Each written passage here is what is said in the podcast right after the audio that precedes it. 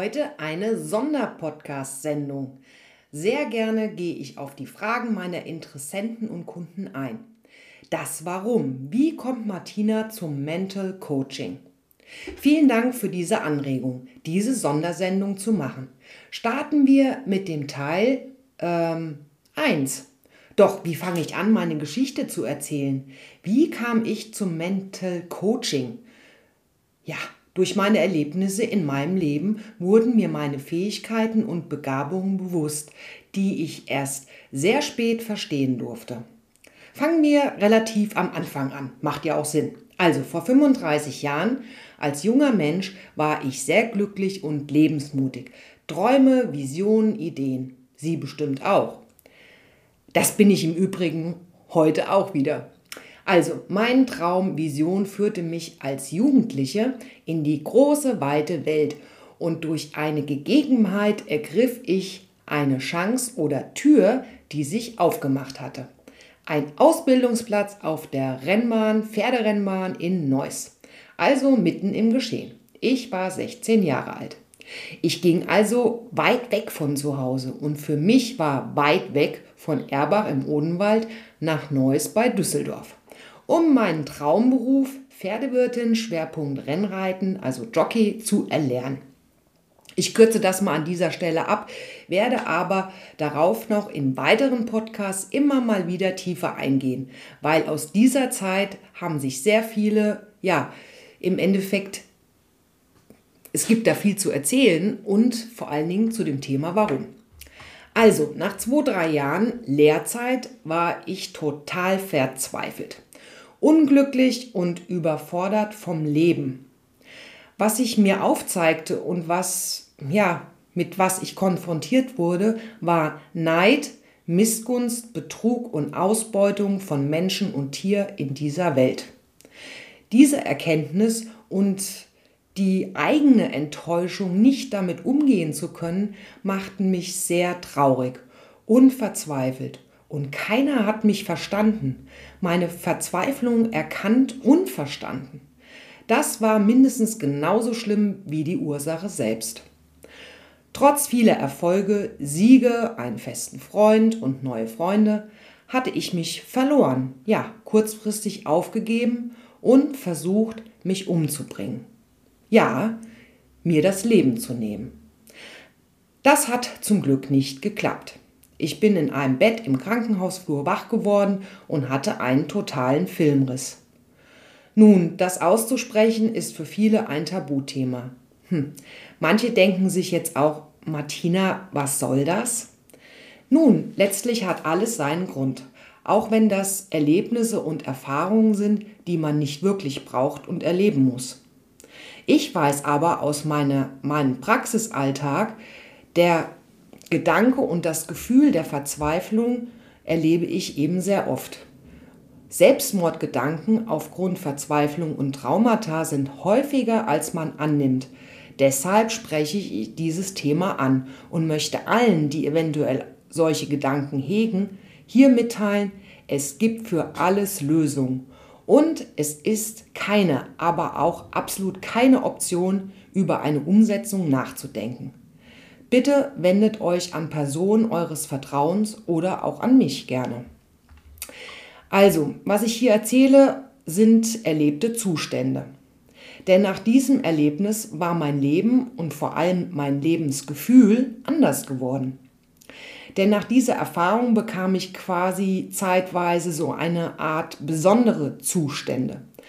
Ich beschreibe das mal so. Es war zeitweise von einem auf dem anderen Moment war ich nicht mehr in meinem Körper. Also meine Seele löste sich von meinem physikalischen Körper und ich wusste nicht, wie ich wieder zurückkommen kann. Man konnte mir in den Arm zwicken, mich ansprechen, ich habe es gesehen und gehört, aber ich habe es nicht gefühlt und konnte auch nicht antworten. Das war echt heftig und keiner hat mich verstanden, als ich das erzählt habe. Hm. Dieser Zustand kam und ging. Ich konnte es aber nicht beeinflussen und schon gar nicht kontrollieren. Und wenn ich, wie gesagt, das jemand erzählt habe oder heute noch erzähle, schauen mich einige meiner bekannten Freunde sehr komisch an. naja, das wird schon wieder, Pünktchen, Pünktchen. Aber gedacht haben sie wahrscheinlich eher, das ist ein Fall für die Klapsmühle oder dem Psychiater. Nun, das alles liegt 30 Jahre zurück. Diese selbst erlebte Erfahrung, diese Zustände hat auch eine meiner Coaching-Kunden durchlebt und keiner konnte sie wirklich verstehen, geschweige denn es nachvollziehen. Und nur dadurch, dass ich es selbst durchlebt hatte, konnte ich energetisch exakt auf, darauf eingehen und ihr nachhaltig helfen. Auf meinem weiteren Lebensweg sollte ich noch mehrere solche Erfahrungen machen. Ich machte sie auch, aber ich ignorierte sie alle. Oder besser gesagt, verdrängte sie. Was nicht sein kann, darf nicht sein. Einige also relevante Erlebnisse, wie zum Beispiel eine fast schwer, also schwere Unfälle, beinahe Querschnittslähmung, werde ich in den nächsten Podcasts gerne noch erzählen. Doch heute helfen mir diese gemachten Erfahrungen extrem. Ich kann meine Coaching-Kunden aus dieser Perspektive viel besser verstehen, auf sie gezielt eingehen, verstehe Traumata, Themen und vieles andere. Also gehen wir mal weiter. Damals frei nach der Devise, Augen zu und weiter. Ich sattelte wörtlich um nach meiner abgeschlossenen bestandenen Ausbildung und nach einer kurzen intensiven Rennreiterkarriere. Umgesattelt habe ich wegen meiner Körpergröße und damit zusammenhängenden Gewicht, also ich war einfach zu schwer als Jockey. Ab in den Vertrieb und Marketing. Wurde dann relativ schnell auch erfolgreich, Vorstand Marketing einer börsennotierten Firma, Geschäftsleitung, Vertriebsleitung einer eigenen Firma. Ja, ich habe alles, was ich wollte, gemacht. Aber das alles hat mich nicht innerlich glücklich gemacht eher nur situativ glücklich und überwiegend getaktet von der Idee Erfolg und materielle Reichtümer. Glaubenssätze wie sonst bist du nichts wert, wirst nicht anerkannt und geliebt und so weiter, ja, die verfolgten mich. Und meine harte Ausbildungszeit hatte mich aber auch gelernt, durchzuhalten und nie aufzugeben. Zwei Beispiele dazu, die es sehr schön auf den Punkt bringen, warum ich meine Berufung nicht damals schon erkannt und angenommen habe. Eins davon, dieses immer mehr und erfolgreicher, ist vergleichbar mit zum Beispiel, wir Menschen haben das Bedürfnis, ständig einkaufen zu müssen, die neuesten Sachen zu besitzen. Das erfreut uns für eine gewisse Zeit und heizt uns an, das nächste Produkt, Dienstleistung zu erwerben. Die Werbeindustrie, also kein Vorwurf, eher eine Tatsache, macht sich das ja auch zunutze. Sie suggeriert ständig neue, vermeintlich lebenswichtige Produkte und das Bedürfnis, diese sofort zu erwerben. Konsumschulden, volle Regale, Schränke, Wegwerfgesellschaft ist die daraus resultierende Realität bei vielen Menschen. Und das Herz bleibt doch im Grunde leer. Mal Hand aufs Herz, schaut euch doch mal bewusst in eurem Badezimmer um.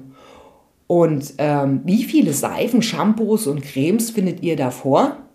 Bestimmt mehr als zwei pro Thema, oder? Ist das grundsätzlich lebensnotwendig und erforderlich?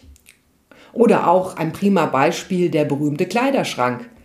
Ich habe nichts anzuziehen für heute, Schatz. Hm. Drei bis fünf Meter lange Sch Schranklänge. Also ja, ist schon klar, nichts anzuziehen, oder? Oder auch gerne im Job.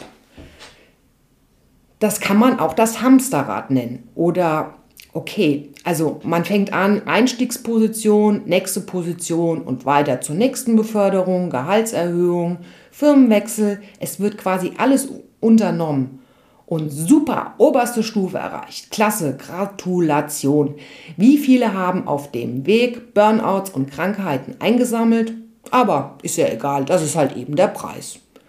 Und dann mit Mitte 50 wird man wegen dem Alter und dem hohen Gehalt entlassen. Jüngere Menschen sind hungriger und natürlich auch günstiger.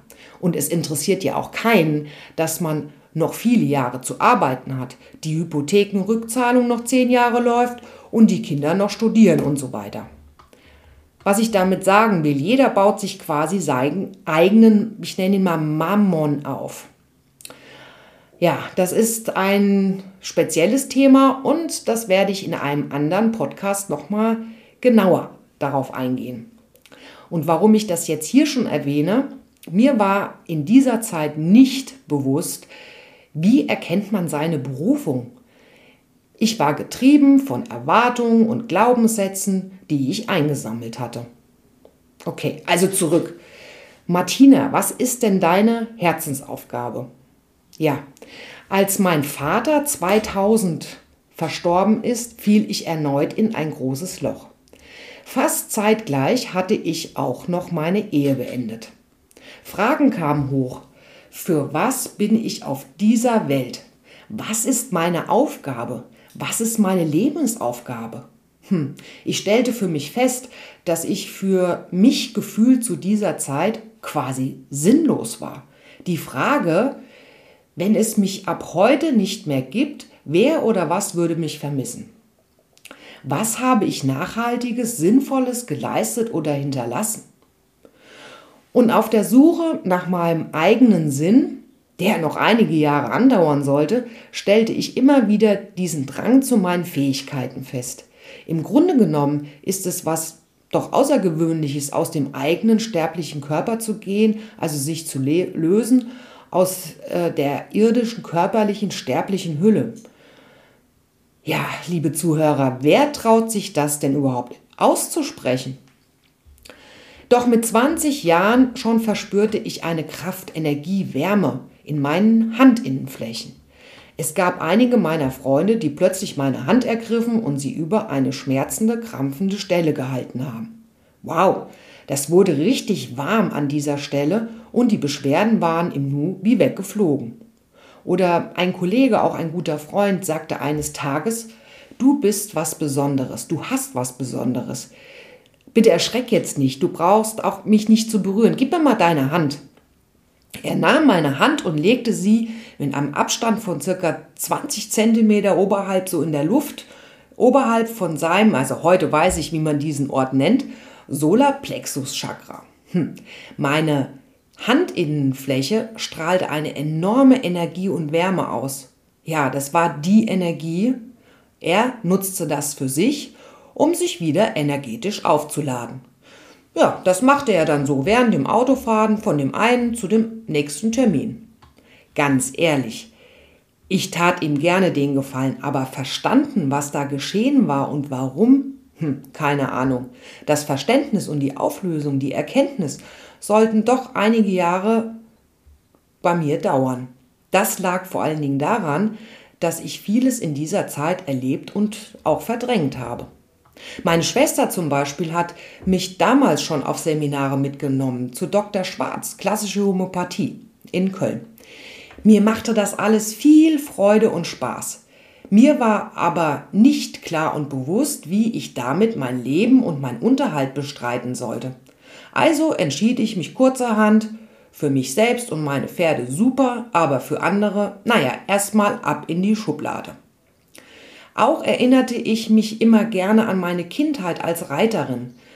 Meine Mutter schenkte mir immer gerne mal diese alten Bilder oder brachte sie mir vielmehr mit. Und wie schon eingangs beschrieben, ich war glücklich und frei auf diesen Bildern und voller Visionen und Träume. Und besonders als ich im Alter von zwölf Jahren meinen geliebten Vollblut-Araber Zerprodintorg mit dem Spitznamen Proddi größtenteils ohne Sattel, Trense, Halfter, also das nennt man Zaum, Zaumzeug, nur mit reiner Gedankenkraft geritten bin.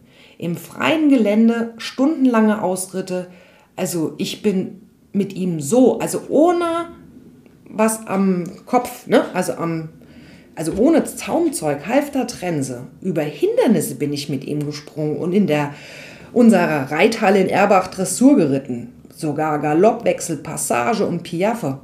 Ja, das hat super funktioniert.